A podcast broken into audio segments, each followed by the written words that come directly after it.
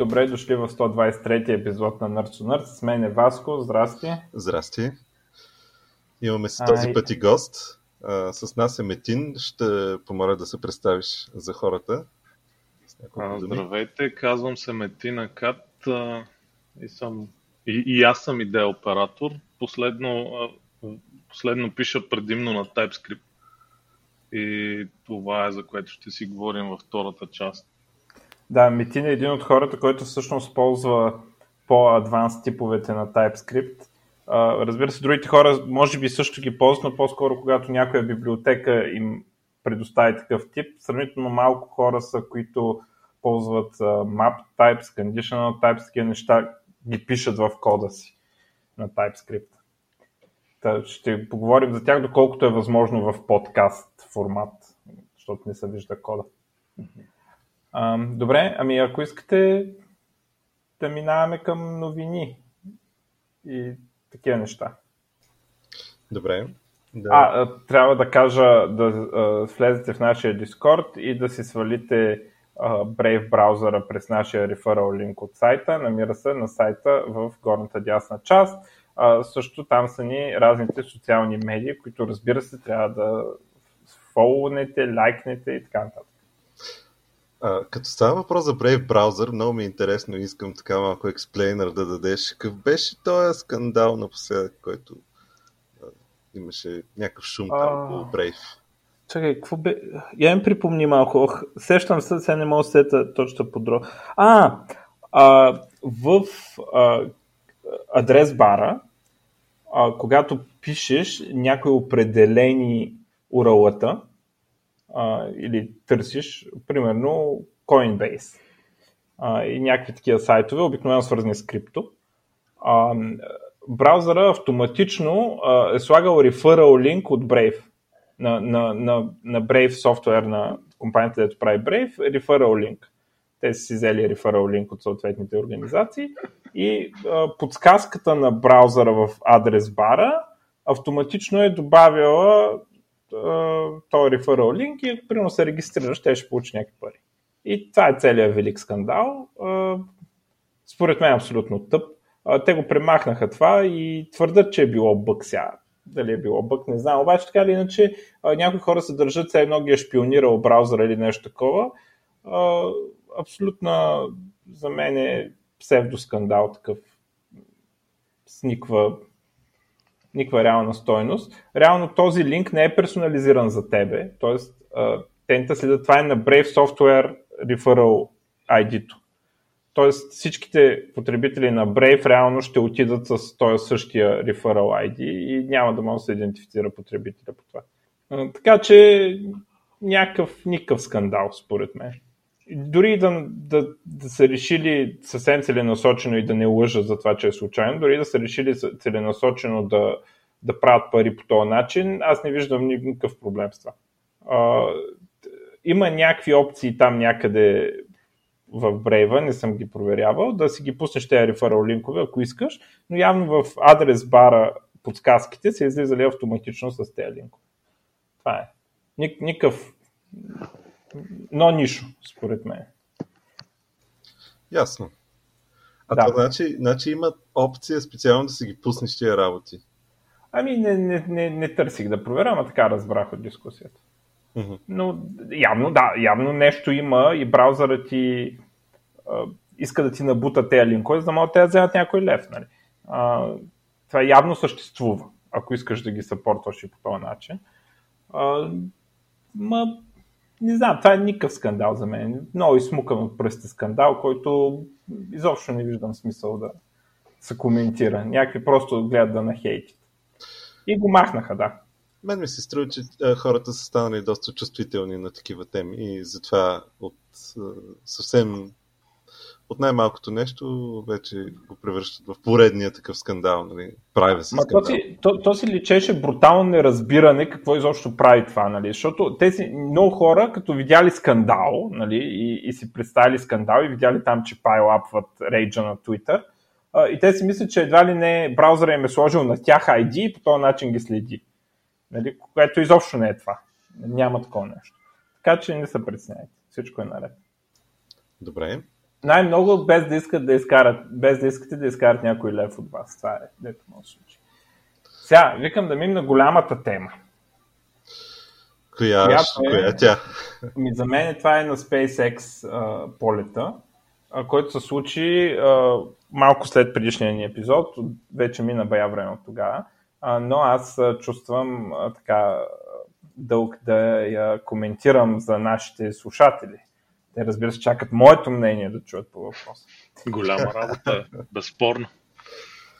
Да. А, сега, а, излетяха, отидоха на космическата станция, гледахме ги всички по интернет и така.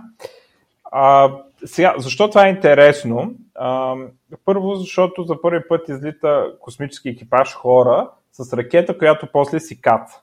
А, това е много важно. А, после следващото е, че а, това е първият реално а, с частна ракета изстрелване на хора в космос.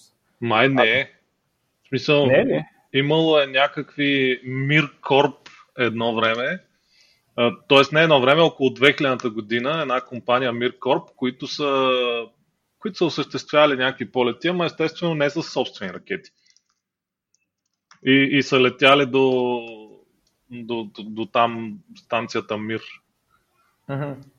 Ама какво значи да, те да го осъществяват, а да не е с собствени ракети?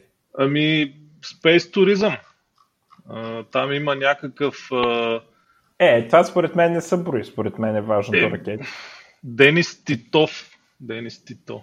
М- според мен е важно, че технологията е частна, нали? Да, да, да, и за мен е така, но Сега... нали, просто не е, не е вярно, че е първата компания в някаква степен.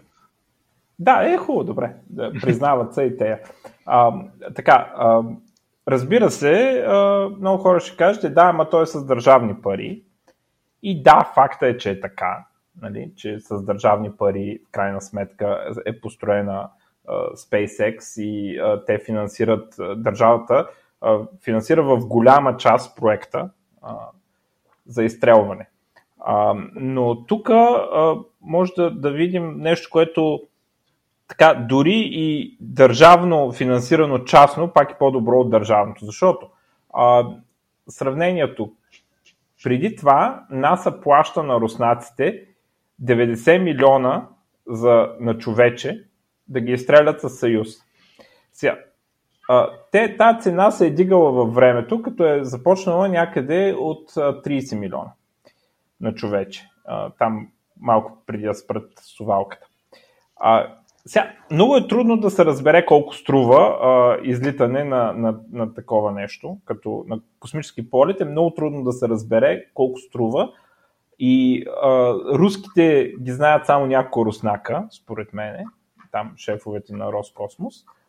А, и нали, никой не ти ги казва, но а, щом са преди 15 години и повече, е струва 30 милиона долара, значи може би е някъде под 30 милиона струва самия, самото изстрелване, едно изстрелване. Е, има верно, инфлация, има инфлация. Да, да, да. Е, примерно да кажем 30 милиона, да, да, да е по сегашни пари да струва едно изстрелване на Съюз. но Съюз е технология разработена много отдавна и те, те реално нямат, имат много малък кост за research и development. и някъде се оценява на 30 милиона на човече. А, нали, ако изстреляш двама, пак ти взимат 60 милиона. И руснаците са продължили след това да ги тролят, като накрая цената стига 90 милиона на, на последните а, излитания. А, за друго интересно сравнение, което е малко трудно да се, а, пак да се измери точната цена, е, че нас са казали, че совалката струва 450 милиона на мисия изстрелването. Преди сметка това колко безобразно скъпа е била совалката и това е типично какво става, когато проектът е държавен. Ами парите като вестници и струва супер много совалка. Совалката е може би най-сложното нещо, което човечеството е направило изобщо, технология а, и все пак а, е безумно скъпа и неоправдано скъпа и тя всъщност затова спира този проект. Нали? Той им е по-ефтино да лита с руснаците на 90 милиона, отколкото Сувалка. Да, Сувалката може да изстреля 7 човека или в един случай е изстрелвал 8 май наведнъж, това, което успях да намеря. А, много е трудно да се прецени какво значи то total cost per mission. А, това е в някакъв репорт на НАСА, обаче има друг репорт на, на, на НАСА, който го слага на 1,5 милиарда долара на мисия. В тоя, другата сметка включва цялата цена на програма, включително сгради и такива неща, които са построени, за да може а, да, да излети совалката и да се направи совалката, ресърча и така нататък. А, не ми е ясно тези 450 милиона per mission, как точно ги, са ги изчислили НАСА. Може би факта, че сградите все пак остават и след това, и след като няма совалка. А, но е доста трудно да се разбере, така или иначе е очевидно, че совалката е доста скъпа. А, освен това, а, много често не е въпрос да изнесеш а, хора в космоса някакъв брой, а да изнесеш а, а, товар. А, и също гледах товара с Falcon 9 а, е много по-ефтин, към 4 пъти по-ефтин от совалката. Да се качва 1 кг товар. А, сега, НАСА са казали, а, че според тяхните разчети струва 55 милиона на човече а, а, да се изстрелва Crew Dragon. Като в това слагат 8 годишна експлуат... слагат цените за ресърч, т.е. цялата разработка на програмата, всичките пари, които те са дали на SpaceX до сега да им субсидират разработката, а, плюс а, нали, колкото струва да се излети и го смятат това 8 години. Тоест, ако тази технология продължи да се използва след това, цената ще почне да пада, както Съюз се използва от, да я знам, от Юри Гагарин, да знам кога Съюз. Може да лъжа, може да е по-късно. Ам, и може би ще падне, дори нас тук казва, че може да, да падне на 20 милиона. То зависи и колко човека изстрелват всеки път. Нали? Той, самият човек не струва толкова много. А, така че това е а, забележително, а, забележителен успех на ниво цена. А, тоест ще, ще могат а, да пращат много, а, много повече хора за същите пари, благодарение на Falcon 9. Плюс това Falcon 9 не, не използва ефтиния руски труд на руските учени там, които са много по-ефтини. Те не значи, че са по-лоши учени, обаче са много по-ефтини от американските там нали, в Калифорния и Флорида и където са а, настанени. А, така че а, всъщност е голям успех и за НАСА и показва частните компании какво успяват да сътворят от гледна точка на ефективност. Нали, да, сувалката е много голямо постижение чисто техническо, обаче е неефективно. Просто не е ефективно да се ползват.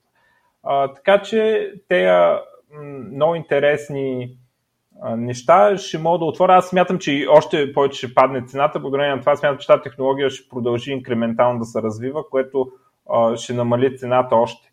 А, не, не просто защото технологията ще направи по-ефтина, просто ще продължи да се експлуатира над, над 8 години. И няма, няма да има нужда от ново финансиране за изцяло нови разработки, което е сигурно половината цена в момента на полета. Е разработката, която е отнела там някакви години, е субсидирана от нас. А, така че доста впечатляващ, голям успех. Аз а, с Мъск, за мен той е луд, нали? ама в добрия смисъл. Нали? Смисъл хем е луд, хем макефи в някакъв смисъл. Нали? Не съм му някакъв луд фен, обаче Евала, това е нали, безспорен успех, който направи тук. Вие имате ли някакви коментари по темата? Да, определено много впечатляващо. Да, и аз мисля почти точно като тебе. Но, но има и контратеза, че нали, то, то не е въпрос на това, че е частна компания, ами че е въпрос на гения на Мъск, което съм го чувал като такова от социалистите. Та, та за целта, за да се докаже, и то сигурно ще се докаже, че, че всъщност е заради това, че е частна компания, ще дойде от това, като и другите почнат да изстрелват там, и Безос и, и Боинг, най-вероятно.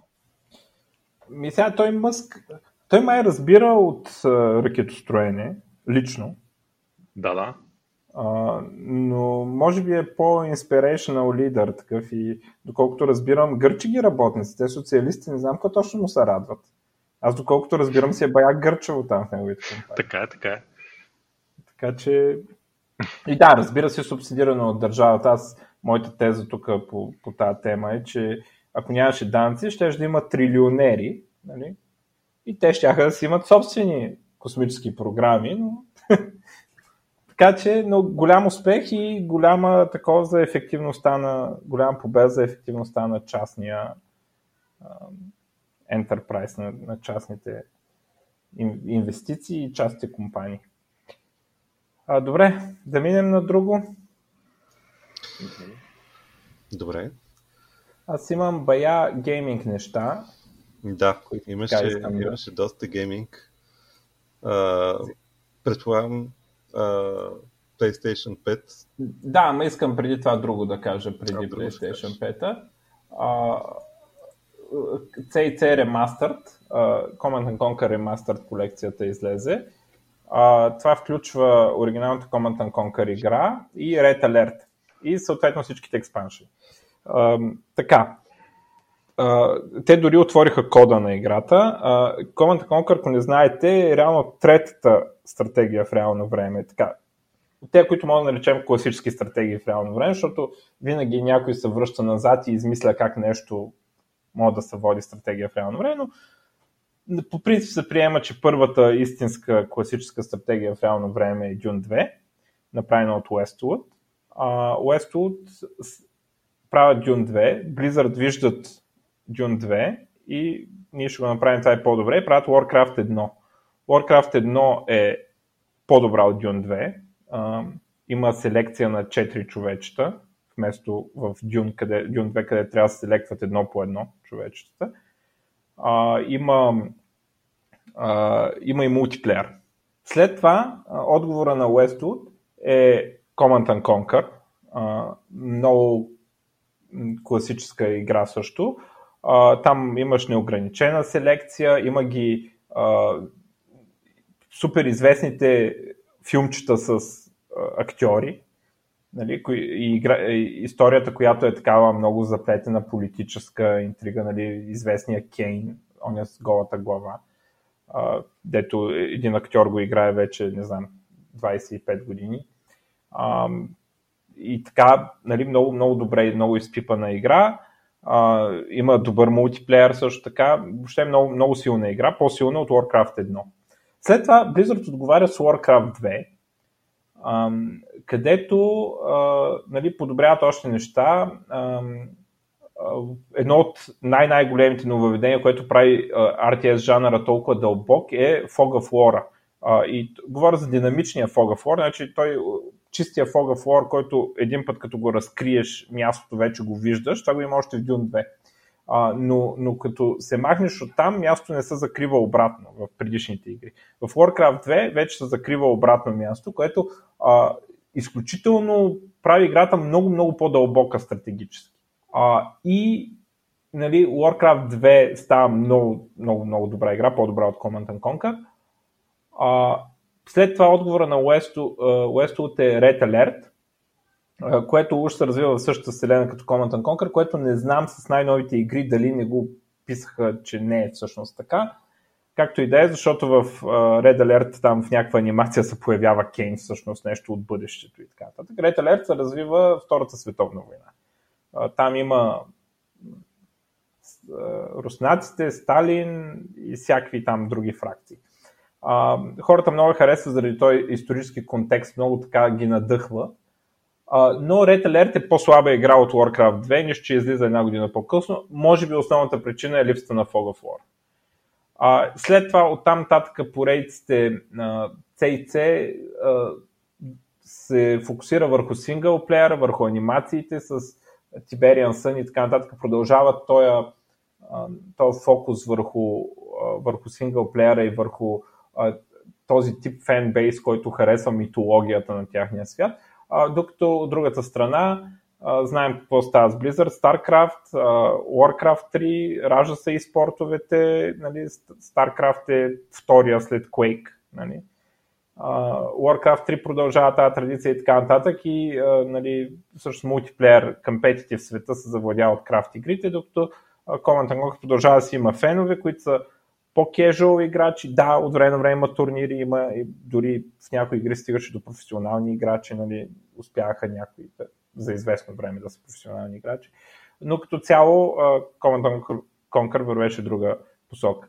Сега, м- новия ремастърт, нали, мазните графики и така нататък, за съжаление няма Fog of War. Всъщност не можах да разбера, но, но доколкото разбирам в синглплеера няма Fog of War, а, и в ледъра няма fog of war, а, динамичен fog of war, разбира се, говоря, а, но май видях на едно място да спомена, че в private скърмиш мач, ако си направиш private игра, има отметка, която може да пуснеш динамичен Fog of War. Не можа да потвърда това, е, ще прескоча тази игра. Нали. А, носталгията не ми е толкова силна, че а, нали, това много ме разочарова липсата на тази опция за Fog of War. Според мен това прави един една RTS игра, абсолютно същата игра, просто ще стане два пъти по-интересна, просто ако изложиш Fog of War. А, така това малко ме, ме разстрои. А, но иначе, ако някой иска да навакса с а, така, историята на RTS игрите и а, се кефи на такива sci-fi истории а, с политически елементи и така нататък, а, е добре нали, да може да подсъкате игри, може да започне да види, да види какво е било. CC е страхотна игра, нали? аз с кефи играх едно време. Ама сега нещо нямам желание пак. А, Та, това е за CIC-то. Да видя само тук. Аха. А, за PlayStation. Ако искате ви нещо да кажете за CIC-то? Аз не мога да кажа, защото толкова отдавна съм виждал CIC игра последно, че едва ли мога да кажа нещо адекватно. Добре. Аз, аз дори никога не съм я играл. По това е, време учих медицина. Ви, вие сте идеални да, да си купите CC Remaster тогава. да. Продаде, а, продаде ни го де и стана ни интересно. А, да, добре. А, PlayStation. Показаха първо дизайна, те го показват накрая. Те правиха типичния а, как се прави а, презентация. В началото слагаш нещо интересно, накрая слагаш най-интересното и по средата слагаш бълвоча. А, ние така да. ли ще направим? Всъщност? Не, ние ще направим и по важното ще вървим. А, нали, и най, нали, това, което казаха най-накрая, то не е много важно всъщност, но хората много искат да го видят, затова го сложиха накрая. А, самия, а, самата кутийка как ще изглежда, машинката как ще изглежда. А, един много интересен а, изкривен дизайн. Очевидно а, се предполага да седи изправена, на бялото се набляга в дизайна, което мачва дизайна на контролера. А, но е така един, не знам, едни заоблени форми. Има и така се свива в средата и от двата края, нали. А, така се криви като сандвич малко. Да, а, някои, някои бяха казали, че им прилича на там някакъв небостъргач в а, Дубай. Може би. А, Първото, което прави впечатление е, че и те са избрали вертикалния дизайн, също както Xbox. А, това предполагам е свързано с охлаждането, както и при Xbox. А, и избират този вертикално стоящ дизайн с а, идеята да, нали, защото въздуха естествено излиза нагоре. Нали. Докато като ти е хоризонтална конзолата, нали, е по-трудно. А, сега ти може да си ги сложиш тези конзоли хоризонтално, и сигурно ще работят, но предполагам се прави там някаква оценка на риска и колко ще изгърмят от гаранцията и така нататък. Не, аз... това е основната идея.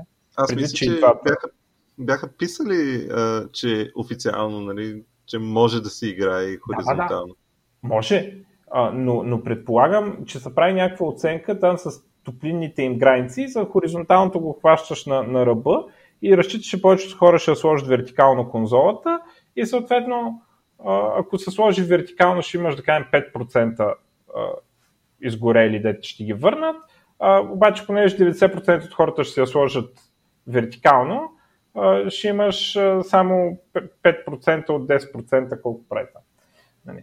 А, така че, може би, не, нещо такова е. Нали. Предполагам, че като сложиш хоризонтално реално си на ръба на, на термичните такова, ако ти се падне някоя бройка с дето малко повече грее, нали, защото то при производство се получават малки разлики, може, може да ти изгори. Разбира се, това не е твой проблем, това е проблем на Sony, защото ти ще ме върнеш и те ще ядат много. А, но предполагам, че е така. Сега не знам дали така мислят, но, но наблягането на вертикалния дизайн, който по принцип за хората е по-неудобен, според мен е, е това, охлаждането.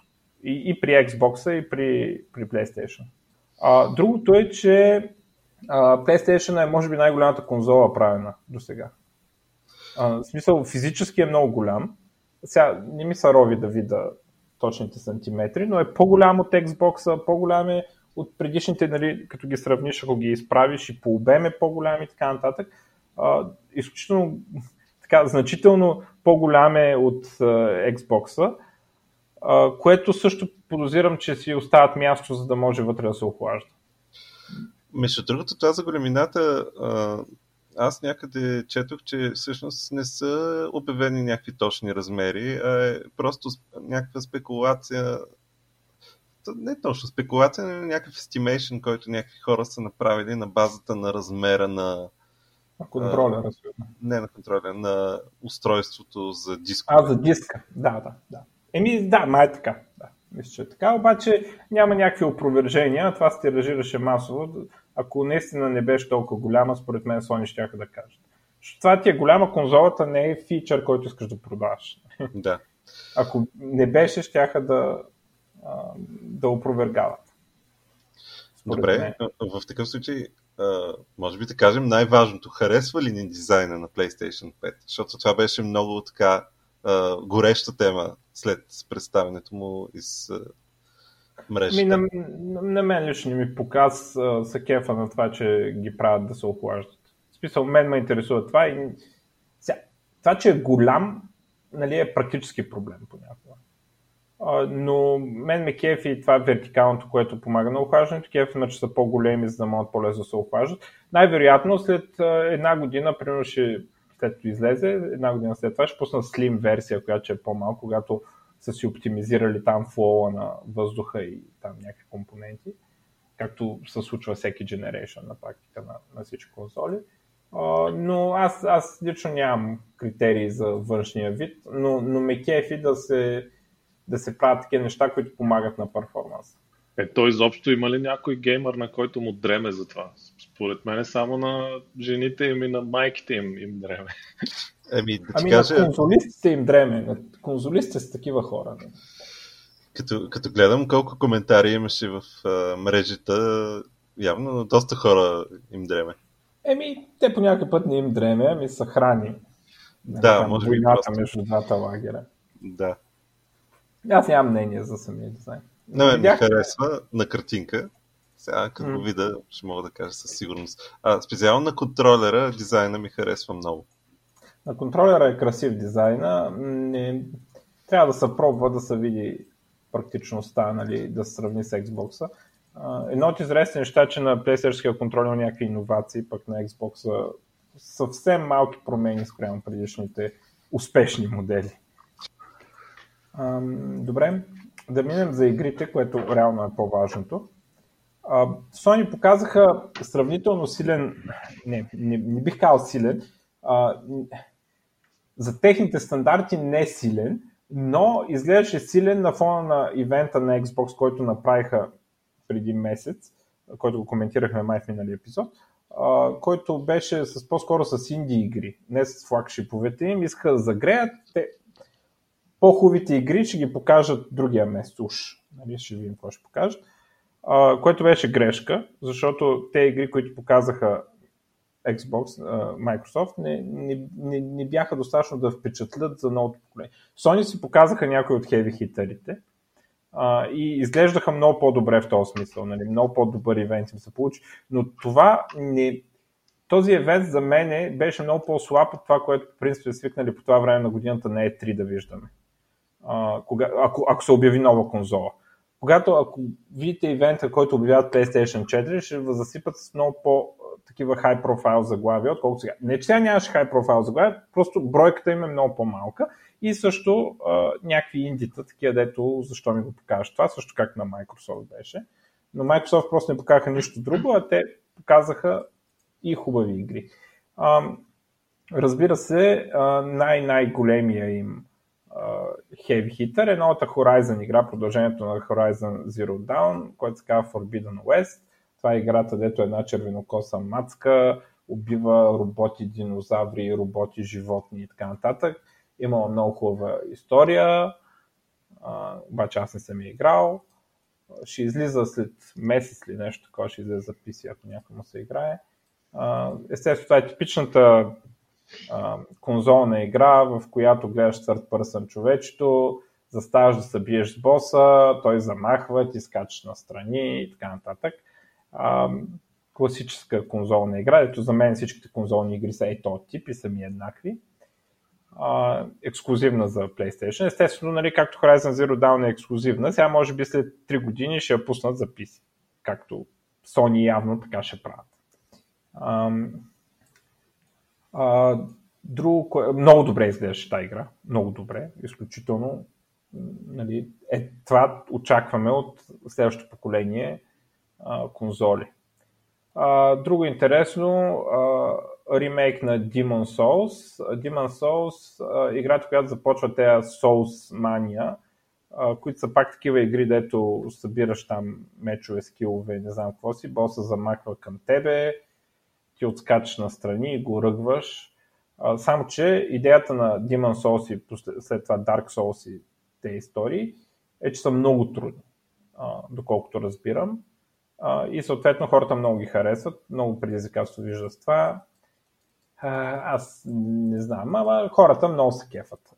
И това нещо Demon's Souls, доколкото разбирам, е било за PlayStation 3 и сега няма как да се играе реално.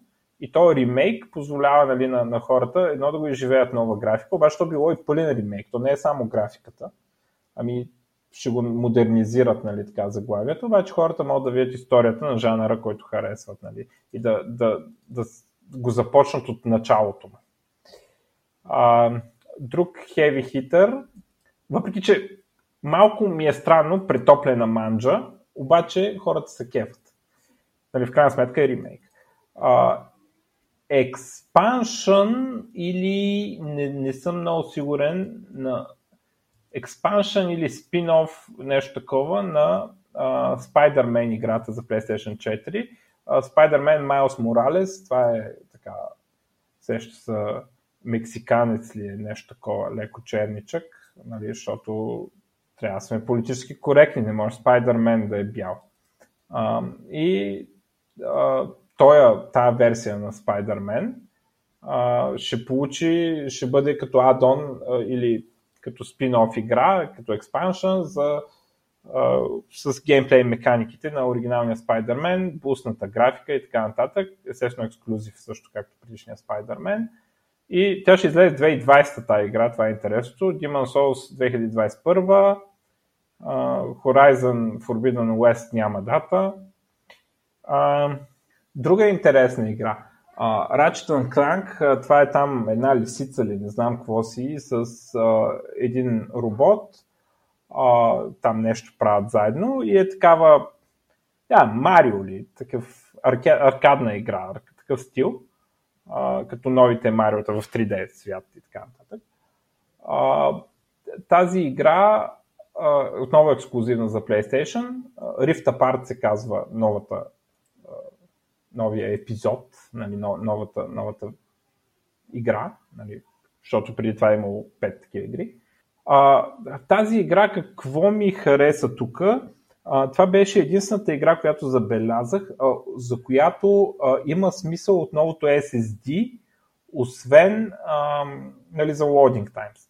А, в тази игра има механика, в която се отварят някакви портали между различни светове и ти реално а, минаваш през портала и прескачаш, продължаваш докато се стреляш с някой, а, продължаваш в съвсем друг свят, в а, някакъв нали, все едно прескачаш на съвсем друго ниво, съвсем друг дизайн, съвсем други текстури и така нататък.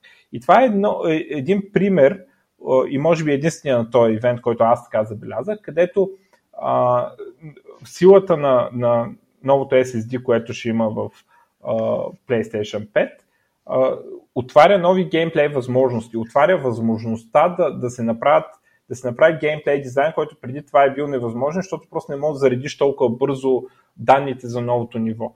И, и сега, дали това ще е толкова интересен, а, интересен геймплей, аз не, не виждам на, поне на видеото не ми беше очевидно как играта става толкова по-добра от това, но, но е интересно нещо, че а, за първи път видяхме в реална игра нещо, което може да се възползва от новия хардвер в геймплей дизайна, реално. А не просто в това, че лодинга ще е по-бърз. то е много вероятно да са се опитали просто да, да демонстрират нещо такова чрез това. В смисъл, специално да измислен геймплея. 100% точно това се прави. Това е абсолютно нарочно.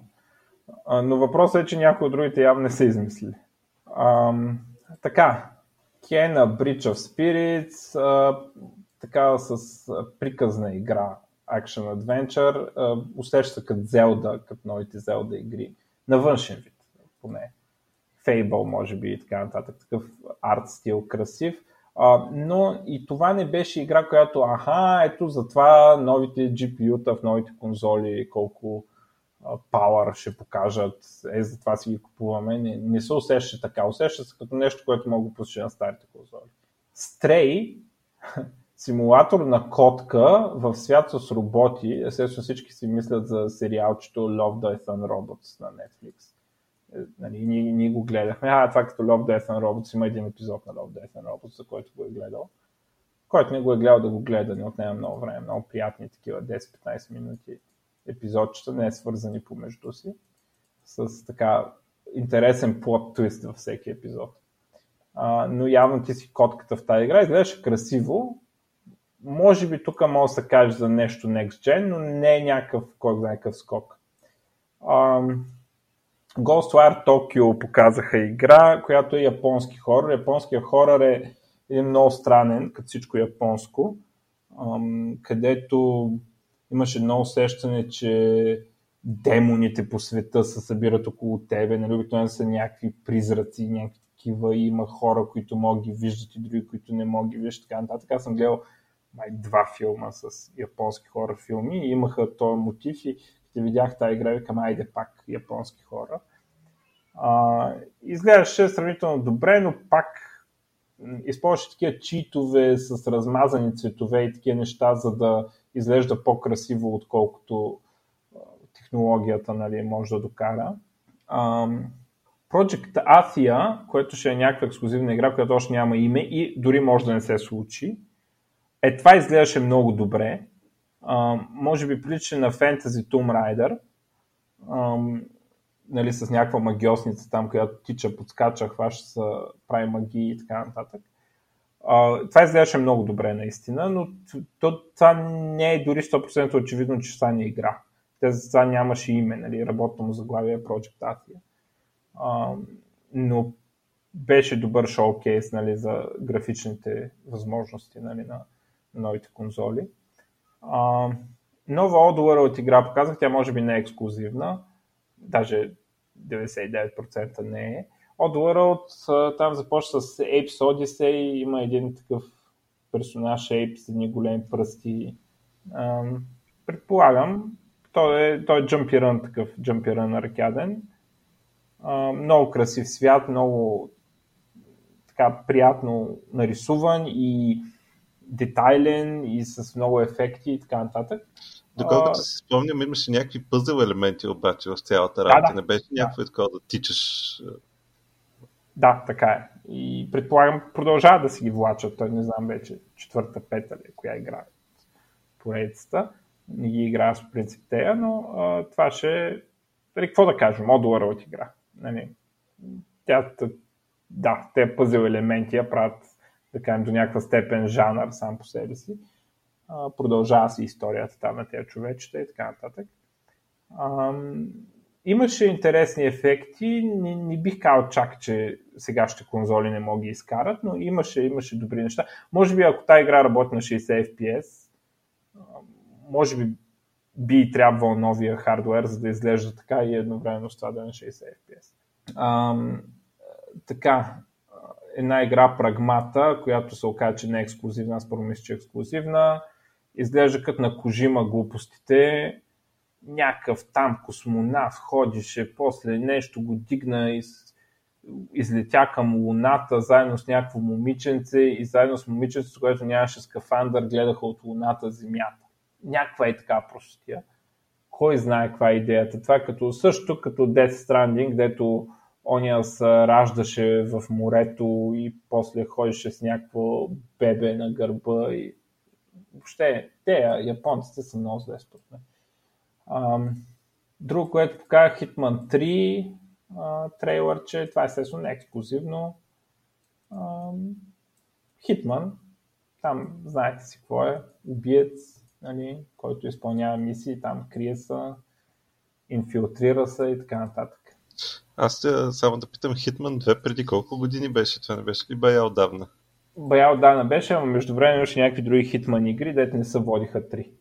Имаше някакви Хитман нещо си, там друго, като експаншн или не знам как точно се водиха. Някакви странични игри. Да, преди много време беше Hitman 2. Не, не знам коя година, но наистина преди много време. А, играта Deathloop, аз мисля, че сме споменали преди, когато я а, обявиха. Явно става въпрос в нещо, което герой умира и нещо се респонва и продължава да опитва пак.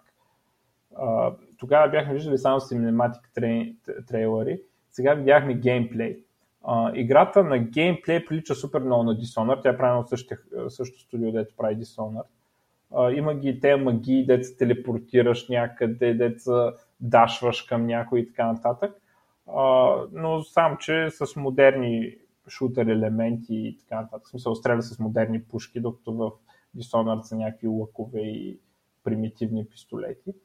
Uh, а тя е, нали, Deathloop явно е в бъдещето. Нали. А, не, не можах от uh, геймплей видеото, не можах да разбера просто Deathloop механика, uh, каква се явява. Uh, явно е, може би не, не може добре да се покаже в трейлър. Нали, то луп елемент.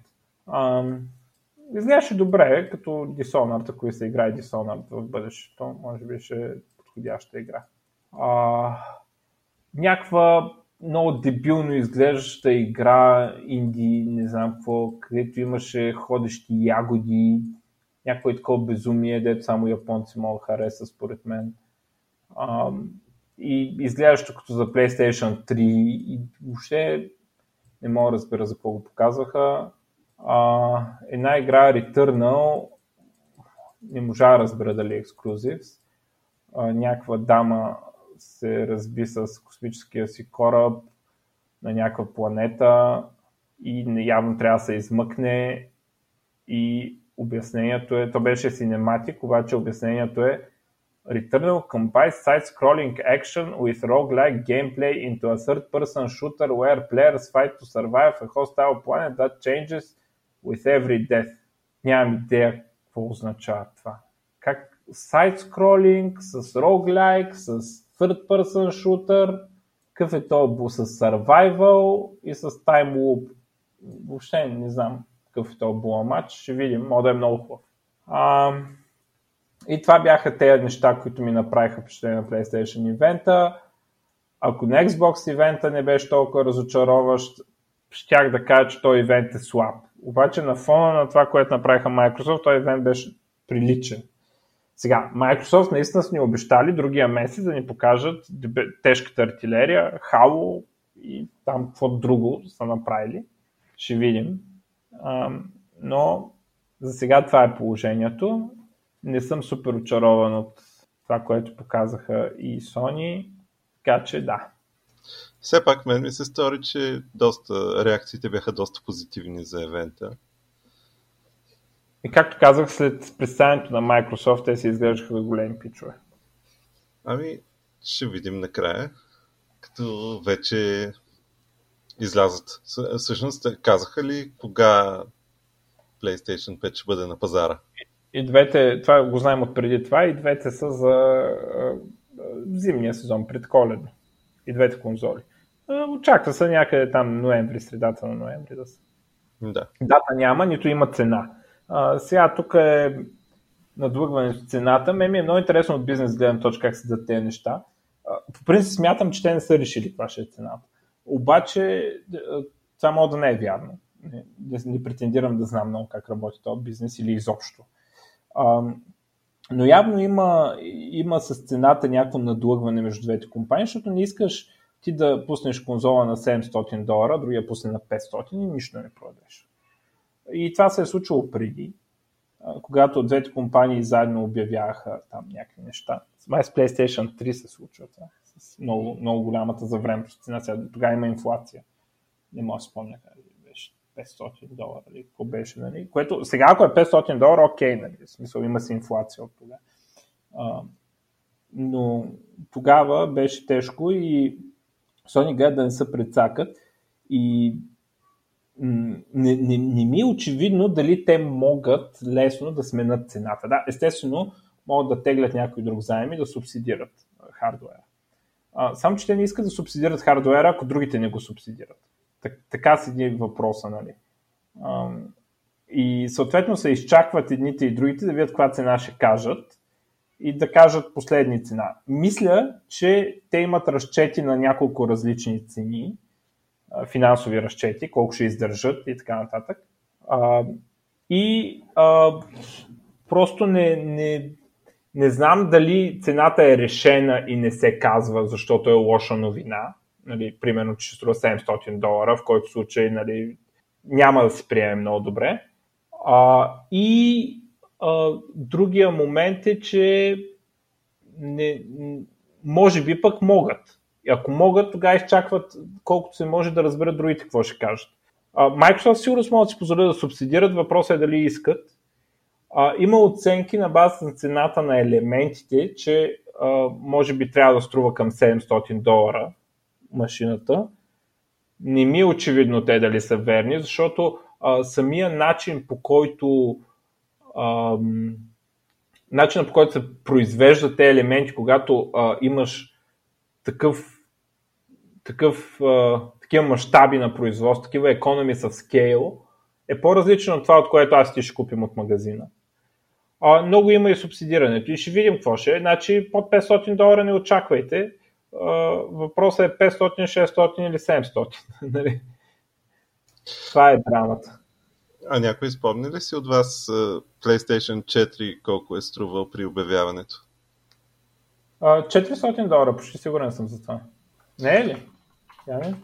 не знам, не знам. От 400 на 700 пак си е доста голям скок. Да, да. Това е един от моментите тук. А, но, а, да видим Initial Price. Introductory Price, да, 400 е било. 400. А, но Microsoft тогава го пуснаха тяхното за 500 и нали, има, то даже има някакви интервюта, дето казва, нали, как те са радвали и са подскачали, като са видяли цената на Xbox. Защото Xbox беше с Kinect. За мен това, което Microsoft трябваше да направят спечелят предишния Generation, беше да субсидират Kinect. Да кажат, тези 100 долара деца за Kinect, айде, 400 долара конзолата и щяха да смачкат Sony. Sony тогава бяха бедни нямаха възможност да субсидират, обаче PlayStation 4 ги така позабогатяха. А, и, и 400 долара беше тяхната конзола. Но тогава а, Xbox One и PlayStation 4 а, конзолите нямаха толкова впечатляващ хардуер. Не бяха толкова, а, толкова по-мощни от тогашните PC-та, да не кажа, че не бяха по-мощни от тогашните PC-та. А, сегашния хардуер надскача значително тогашните тогаш, сегашните PC-та. Тоест, То така а, беше и при PlayStation 3 май. Така беше при PlayStation 3, но това не беше при 4. Да.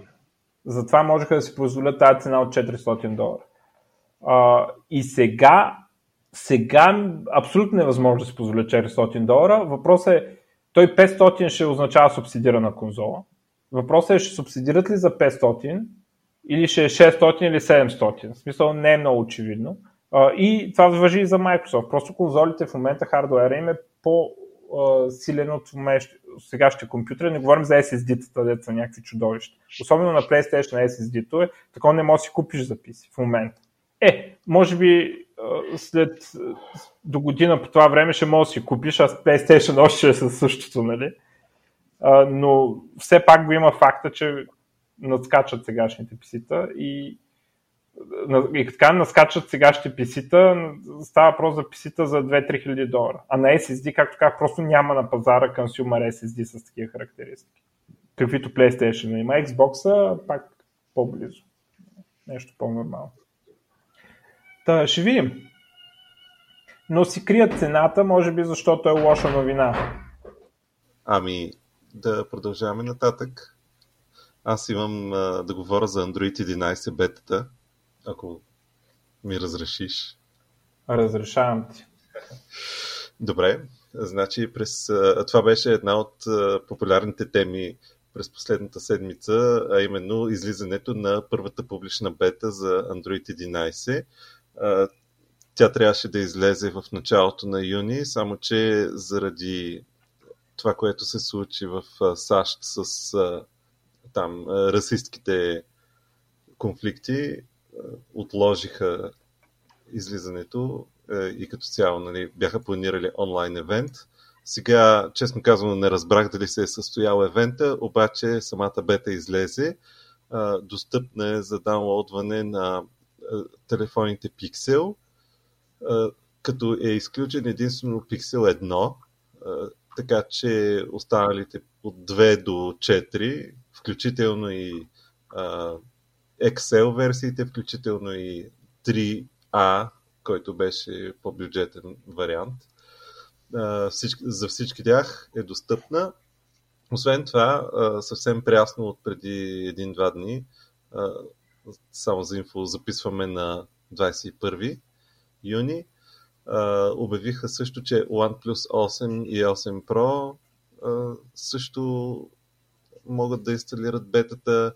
Xiaomi казаха, че може да се инсталира на Mi 10 и Mi 10 Pro и също така Oppo, които не знам точно колко са разпространени в България, аз поне не съм чувал някой да има такъв телефон, но Find X2 е техния модел. А, също така и на, на Xiaomi Pocophone F2 Pro ще може да инсталира. Все още не е налична за последните два модела и не са казали точно кога ще бъде, но е в плановете им да пуснат. И така, а, фичерите. А, основните фичери, по принцип, в а, всяка една версия от последните няколко мейджор версии на Android, Google правят някакви неща с нотификациите, така че и това е първото, което се набива на очи, което излезе така като информация, че е пипано. А, направили са отделна секция в а, известията, а, конкретно за чатове и а, такива тип лични съобщения. А, тя се нарича Conversations, стои винаги най-отгоре и това е някакъв начин да, са, да, да направят по, по-добре подредени известията, да се филтрира така шума от същественото.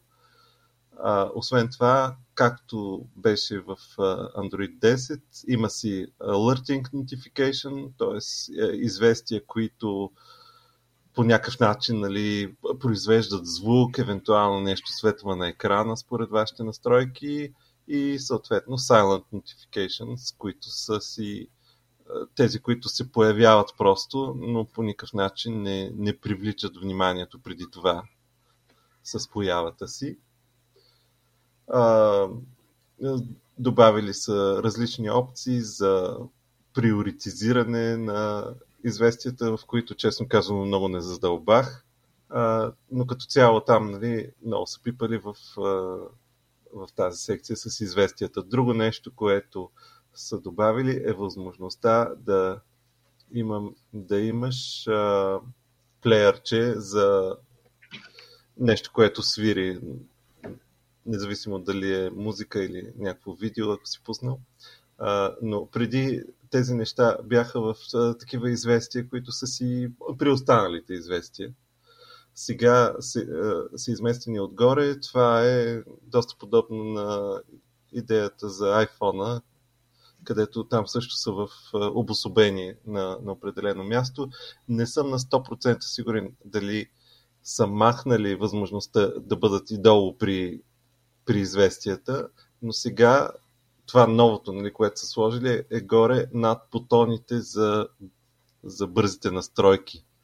Тоест там, където си пускаме Wi-Fi, Bluetooth и така нататък. Така, а, друга интересна новост, която а, са забелязали хората, дали са възможност да а, отдолу на, на главния екран, това е специално ако а, се използвате Pixel Launcher, да, бутоните да бъдат подредени според, не според това вие как сте си ги подредили, а според някакъв изкуствен интелект да ги подрежда според използването, според контекста, нали, къде се намирате, кои приложения стартирате често, когато сте там. Нали, опитва се да познава по някакъв начин. За сега ревютата са, че това не работи много добре, обаче може би е минало твърде малко време и ако е някакъв така наистина, ако някакъв изкуствен интелект се грижи за това, може би има нужда да се понатренира. Друга доста голяма промяна е екрана, който се появява при задържане на Power бутона, където обикновено се изключваме телефона от там. Но от Google са решили, че там има много свободно място, където могат да сложат много неща. По тази причина бутоните за изключване, рестартиране са ги дръпнали нагоре, така че да не са особено лесно достъпни, да не може инцидентно да си изключим телефона, ако отворим този екран. В същото време, по-надолу има Google Pay секция. Ако ползвате Google Pay, ако имате повече от една карта добавена там, може да си свичвате картите от там, т.е. с коя да платите. А, също така, по-надолу има някакви контроли за управление на смарт хоум устройства. Примерно да си пускате оттам лампата и, и други подобни неща, които са ви вързани евентуално в Google Home апликейшена. И така, а, друга новост а, са Chat Bubbles.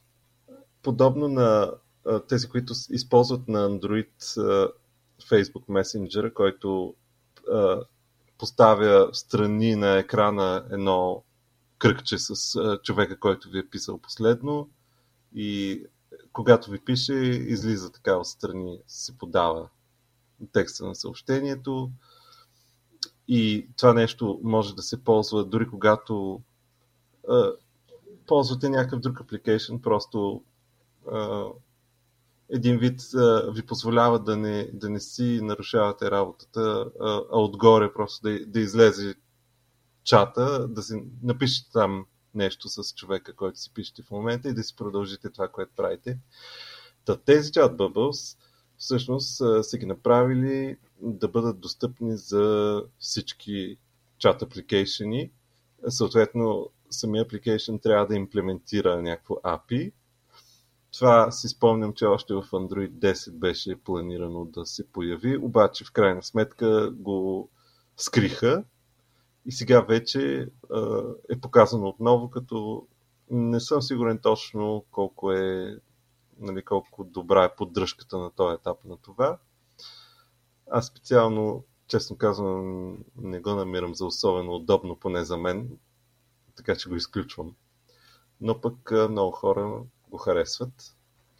Следващото нещо са а, пипнали са permissions а, отново, добавили са възможност да дадеш permission на даден application за даден ресурс еднократно, след което нали, при следващия опит за ползване да трябва да, да пита отново. И също така са добавили възможност пермисиите да се ресетват автоматично за апликейшени, които много дълго не сте ползвали. Не е уточнено точно колко дълго значи това, но идеята е, че ако някакъв апликейшн много време не сте отваряли и преди сте му разрешавали да, да ползва, да речем, микрофона, след това наново ще ще трябва да ви пита дали му разрешавате. Искам да кажа, че много ми харесват тези неща. Така ли? Да, според мен пермишените трябва да имат такива неща, като еднократно разрешаване и да се махат сами. Много е добре това, да. Също ми харесва онова за шатдауна, шатдаун скрина, дето прави други неща. И аз съм си го мислил на Windows Phone, ама нали, по принцип съм си го мислил. Да, действително това е доста real estate на екрана, така да се каже, който е лесно достъпен, защото Power бутона а, не представлява никаква трудност нали, да, да го натиснеш, да го задържиш. А, така, значи а, следващото нещо продължават все повече да, да работят а, по инициативата да се изместят системните апдейти в, а, да идват чрез Google Play. Тъй като всички знаем нали, за големия проблем на Android, това, че други това, че производителите, примерно, отказват да, да се апдейтват повечето телефони, особено тези, които са от по-бюджетния клас. Сега вече има нали, някакви опити това да се промени през последните години и от страна на другите производители, но, но все пак не е по никакъв начин не доближава нивото на Apple в това отношение. И като цяло, нали, получават се някакви мейджор апдейти максимум до две години, а след това още една година security апдейти и това е максимума, който може да, да се вземе нали, от а, производители като Samsung, Sony, Huawei и, и други подобни. Така че Google се стремят максимално много от операционната система да е възможно да се апдейтва чрез Google Play. Нещо, което т.е. вече не зависи до толкова от самия производител на телефона.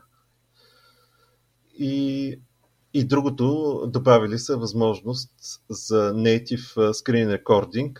Това специално е нещо, което някои Android телефони вече си го имаха, които не са с чист Android.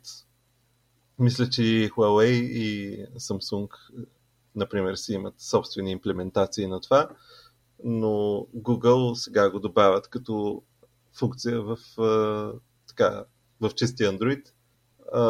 И това всъщност ме навежда на, на мисълта и след като ползвах чист Android за известно време, ползвах там такъв телефон, а, доста неща, които сме свикнали и очакваме да ги има, от, а, които се оказва, че са имплементирани от а, производителите на телефони и, и ги няма в Android. Не, че не могат да се добавят, но чрез някакъв ап или нещо такова, но просто някакси очакваш нещо да е вградено, да е native и изведнъж се оказва, че трябва да свалиш някакъв third party app или пък а, има го, но нали, не си осъзнавал, че примерно на Samsung телефона ти това е било нещо, което е имплементация на Samsung. И то скрин рекординг е едно такова нещо. Добре, така? явно има смисъл от те вендър. По принцип, де сме свикнали да мислим за тях като големи глупости. Да, да. Мисля, че Google следят действително кое, кое е ценно на хората, кое искат и кое ползват от тия допълнителни вендър а, добавки. Така, и сега малко за девелоперите. излязло е новото Android Studio 4.1 бета а, и 4.2 Canary. Могат да се пробват вече за, за, за да може нали, да, се, да се тестват всичките истории там, които са дошли като, за девелопери а, с Android 10, а, 11. А, сега аз си признавам, че тук не, не мога да, да говоря много компетентно, защото никога не съм писал за Android. Обаче, нали, от това, което видях, предлага се, съвсем набързо нали, ще спомена, предлага се дебъгинг uh, wireless ADB debugging, uh, нещо, което преди ставаше с кабел само. Uh, нещо са правили по емулаторите, така че те се хостват директно в ID-то, т.е. може би нали, не, се стар... не е нужно задължително да се стартират отделно. Това казват, че би помогнало доста за, за тестването на, на повече устройства а, има някакви подобрения по отношение на машин learning, естествено. А, и също така нали, нещо се говори за Faster App Deployment благодарение на Kotlin Symbol Processing. Някакъв вид, опс, извинявам се, бутнах си микрофона, някакъв вид кеширане на някакви неща при билд и така, нали, подобрения за разработчиците на игри. Общо взето, нали, опитали се да...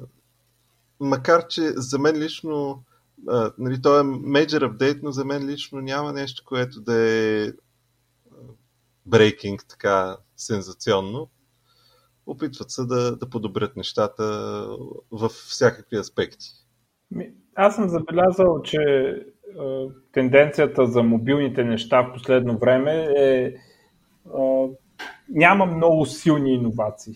Това въжи и за Apple и за Google. Ама то явно са мачуър самите продукти и така. Да. При Apple, а... при Apple по-скоро има на ниво хардвер. Обаче, да, в софтуера е така. М. Ще ги видим Apple след да, другия. Кога е там, дето подозира се, че маковете ще станат царама. Ма ще видим. Конференцията ли сега това. тая седмица? Е, пак ще я коментираме след един месец и ще викаме това стана преди един месец. Да. така ще стане, ама какво да правиш сега? Не? Те пък да се съобразяват малко. Е, а, така. Други новини. Айде за процесори, като сме отворили дума. AMD показаха някакви си Ryzen 3000 XT процесори, а, които уж те са малко като overclockнати 3000 процесори, които уж дали 4% повече производителност на single thread перформанса, което интересно е горе-долу разликата с Intel. Така че обаче не можах да намеря независими бенчмаркс. Тоест, последно, когато търсих, ги нямаше още. Сега аз не знам дали дори процесорите са излезнали. А, но може би ако затворят гапа на single thread, то ще смачкат Intel от всякъде. А, в същото време Intel правят неща, само че тяхното ново нещо, което са обявили, е професор, а, професор процесор наречен Lakefield. А, Lakefield цели да се състава с а, Qualcomm ARM 8CX. А, това са Qualcomm процесорите, които слагат в те Always On PC-та. Като а, а, Lenovo имаха някакви, а, Samsung Galaxy Book S, а, Surface Pro X, въпреки че на Surface Pro X е модифициран някакъв си там процесора, а, но пак е базиран на тоя. И Intel явно с а, i5 L16, G7 и i3, L13, G4, както там ще ги наричат, и с някаква технология за 3D стакинг на паметта и не знам кой са там някакви штурти, които не ги разбирам. Явно ще състезава в този сегмент за Always On PC-та, за low power нещата. А, уж били competitive, естествено independent benchmarks няма. А, така, а, тук една лоша новина. Интересно ми е как ще коментирате. Scale Focus съкръщават 10% от служителите си. Не разбрах това. А, са може би около 100 човека, доколкото разбирам. А, а на другите им намалили заплатите с 5%. А, естествено, меметата бяха много силни в интернет. Нали? А, подигравките с а, как нали, защото винаги им изкарват някакви такива HR неща от сорта а, ние много, ние сме като семейство, ние много се грижим за служителите си, нали, винаги когато се наложи да уволниш крайна сметка, а, става забавно с тези мемета. А, но за мен е абсолютно нормално нали, в, в текуща ситуация да има такива уволнения и така нататък. Хората обаче явно много ги шокира това. Вие какво мислите по този въпрос? Аз не мога ги обвинявам от Scale Focus. Ами не, то, то е нормално при криза да, да има съкръщения, според мен. Аз не знам какъв процент, в смисъл това 100 човека, всъщност това реално какъв процент от IT сектора е. Някой има ли идея? Това ми е по-интересно, нали, от така гледна точка, какъв ефект ще има. Иначе това, което казваше, така смисъл, такъв е живота. Ами, то не е много голям, защото спомня едно време Телерик уволниха няколко стотин. Сега не, не мога да спомням. 4, 5, 6, нещо е такова стотин. Не бяха 100, със сигурност. И тогава пазара ги глътна, ама не са замисли изобщо тези хора. А, но сега е друго. Сега и други уволняват и така. Може би сега е по-сложно това, че ситуацията е по-тежка от гледна точка на хайринг. Нали, доста компании замразиха хайринга си изцяло по време на кризата. Ами да, то Значи, големия проблем тук е, че някакви хора а, си мислят, че са като едно време, нали, дето отиваш да работиш някъде и работиш до пенсия. А, и други хора пък кълват на тези глупости на HR, дето а, ние сме тук едно семейство, нас много ни пука. Имаш си договор с работодателя, имаш си някакви условия на работа, като спре ти отърва, може да напуснеш. Също така той може да уволни по абсолютно същите причини. Да не говорим, че в момента пък Scale Focus просто проблема е навсякъде. Нали, не, е, не е само на целия свят. Китаеца му разказа играта, аз ход направя. Така а че той... да, да не говорим, че ако те много задържат, да кажем, ако това нещо продължи да кажем една година, и, и те много задържат и се опитват да я карат на мускули и, и харчат спестяванията на компанията, за да държат хора на работа, които може да се окаже, че ги съкръщават в по-лошо време за тях. Така че ако се види, че нещата отиват на лошо, а, няма нищо лошо в това да се съкратиш част от персонала. Аз мисля, че реакцията на хората беше до голяма степен продиктувана нали, с тия мемета и така нататък, продиктувана от това, че Uh, Scale Focus бяха и доста шумни преди това по отношение на това колко uh, успешни са, как се развиват, как отварят някакви центрове в Македония и така нататък. И някакси това привличането на, на внимание в случая изигра роля нали, да uh, много хора да. да коментират това. Ама в крайна сметка това е начина да, да съществуваш в IT сектора в България. Трябва да си шумен не може да... Не е само в IT сектора, това са правилата на играта и това е. Компаниите трябва да дигат шум около себе си. Това е положението. А то има и друг момент, който се коментираше, че нали, то ние не знаем естествено какви хора са уволнили, дали са конкретно програмисти или са project менеджери или, или какви, но доколко това е нали, реално проблем на, нали, в смисъл резултат от това, че Scale Focus страдат финансово и доколко е въпрос на това да, да са решили просто, ами то сега е хубав момент, дай да оптимизираме малко. В смисъл такъв, че реално може и нищо да не изгубят. Представяш да е така, да са уволнили някакви, да без това са били за уволнени. Добре. А, аз имам още съвсем малко новини. Искам да се върна на игрите малко а, на това нещо, което заместваше E3 реално, E3 онлайн. А, имаше едно нещо, което то го има и на E3 по принцип, PC Gaming Show, където показват а, PC игри. А, сега, публишерите по принцип предпочитат в а, конзолните а, неща да, да си показват, в конзолните представяния да си показват много големите заглавия. А, и PC Gaming Show показват сравнително по-малки заглавията. А, и сега тази година също беше така. Има там много индита и има един много голям списък, цял екран от е така само заглавия на игри, които показваха с някакво видео кратко, може би с малко интервю с девелопера.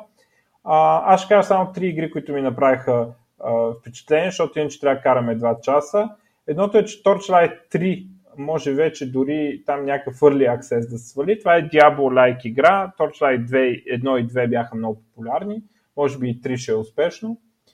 Um, Godfall uh, Action RPG uh, с Souls елементи, такива пак трудна игра. Uh, едно от нещата, които говориха за тази игра, ми направи впечатление, че uh, смятат, че комбинират Souls жанра, който е на развиване на скилове, такива, в смисъл как да доджваш и така нататък, поне аз както го разбирам, въпреки че не съм играл нито една от тези игри, а, с а, това, което е а, стила да, да трупаш гир и просто героят да става по-мощен от новите, а, от новите оръжия, които е взел. А, така и беше, беше интересна до някакъв степен играта, така изглеждаше добре. И а, една другата игра, която ми направи много силно впечатление, се казва Metal Hellsinger. А, естествено, музиката е метал. а, играта се усеща като новите Doom игри. Някакъв трепе демони с пушки, изключително бърз екшен, нали, first person shooter, много бърз. А, трепеш демони с пушки, кръхвърчи, звучи метал. Тоест точно Doom формулата, някой е решил добре, това Doom е толкова успешно и никой не го клонира. Нали? И те са решили да си го клонират. Така да се играта Metal Hellsinger. Това е положението. А, една така, други игри няма да говоря, но а, един интересен момент. През стадия на Google, което там само фейл след фейл се случва, а, някаква игра наречена с работното заглавие Gods and Monsters на Ubisoft е ликнало там. Някакви хора са имали възможността да я даунлоднат и да я играят, явно поради бък. А, и тази игра не е обявена още. Нали? и явно ще има някаква такава игра. Да знаете. А, но малко фейл, нали, как там е изтекла играта. А, така и последната ми всъщност новина а, е, че DHH, ако не знаете, това е то, дето е направил Ruby on Rails. Не Ruby, езика, а, фреймворка, web фреймворка Ruby on Rails. То човек сега прави един проект наречен Hey, което е имейл сервис, платен, който имейл сервис има там някакви фичъри, имейла пак да бил приятен, като едно време и така нататък. Има privacy фичъри, има фичъри за разграничаване на имейла, кое да ти идва в инбокса, кое да ти идва в чакащи, нали, там. Предполагам са го направили добре. Сега. Стори ми са супер скъпо 100 долара на година да дам за имейл, така че да си гледат работата. Но а, новината всъщност не е тази услуга Hey, а че Apple са ги сектирдосали от, а, а, от стора от Apple Store и им искат пари там и той реве на Twitter, какви лоши монополисти били. И така, малко е драматично наистина, ама Тим Суини като рева за Steam за същото нещо, му викаха, че е буклук. Сега взеха всички да се сещат. И сега аз не казвам, нали, естествено, да няма съмнение, не, не смятам, че държавата трябва нали, да а, нещо да каже на Apple, а, обаче трябва да се търси все повече канали, според мене, през които то с Apple е трудно, но с Google може а, да се разпространяват и да, да се научават хората да си свалят софтуер извън сторовете. Да, и аз съм голям фен на сторовете и в същото време, според мен, трябва, когато един application го релизнеш, задължително да го релизнеш като APK. Поне за Android, сега за Apple, какво правиш, не знам може би да се промотират хаквания на телефони и така нататък. И за да може да, да имаш този канал, ако, ако се прецака работата. Сега, специално този application, може би за него би било подходящо да е Progressive Web App. Дете си го инсталираш от браузъра и му кажа да ти го забие като application. Може би за този конкретен случай ще е подходящо. А, обаче рева е голям, лошите големи Apple а, тролят малките добри стартъпи, колко са гадни. А те защо са го изгонили? Аз не разбрах. От... Защото явно не може тези 100 долара да ги плащаш а, през а, апа а, и като не може да ги плащаш през апа, Apple ти искат някакви 30%, а ти не искаш да им ги дадеш и са се скарали за тази работа, за абонамента и ревета и как те не моли да дават 30% от тези пари, защото така, били малки и слаби. А мен ми е много интересно как са решили този проблем, примерно Netflix. Дават 30% на Apple, е така са го решили. Да, да, всички си дават. Може да не е 30%, може да има някакви специални договорки, ама доколкото съм чел така, Ама, той вероятно си дават 30%. А, ако помня правилно, а, условието е да имаш начин да се абонираш в апа и а, от те абонементи, които идват през апа, от тях взимат 30%. Да, и нямаш право да, да промотираш, че има друг начин да се плати. Да, и, да, и, и те повечето, повечето такива сервиси си, могат, си имат друг начин да се плати. Примерно Netflix, отиваш на сайта на Netflix.com и плащаш. Обаче никъде в апа не пише, че можеш да се абонираш през сайта и като идеш там на апа да, да цъкнеш да се абонираш, то става през Apple и взима 30%. Да, но ако съм се абонирал от сайта и после си инсталирам Netflix на телефона, Apple няма да вземат пари от това. Точно така, да, аз така го ползвам. Да. А, и така че а, някакви, може би, education на потребители да не се абонират през аповете и не знам. А, не знам, така трябва да е според мен и трябва да се тролят, когато може. Google са оставили вратичка, Apple не, поне Google да се изтролят, се кяр. И Steam да се изтролят и други такива. Така, ами, мисля, че това, са, това ми е всичко на мен. Ами добре, да завършваме тази първа част и без това стана бая дълга, вече над час и 20 минути. Говорим на хората и а, да се видим в следващата част, къде ще си говорим за TypeScript. Да. Пусни музиката. Метин е фен на тази музика, между другото. Не знам дали знаеш. Да, да. Музиката.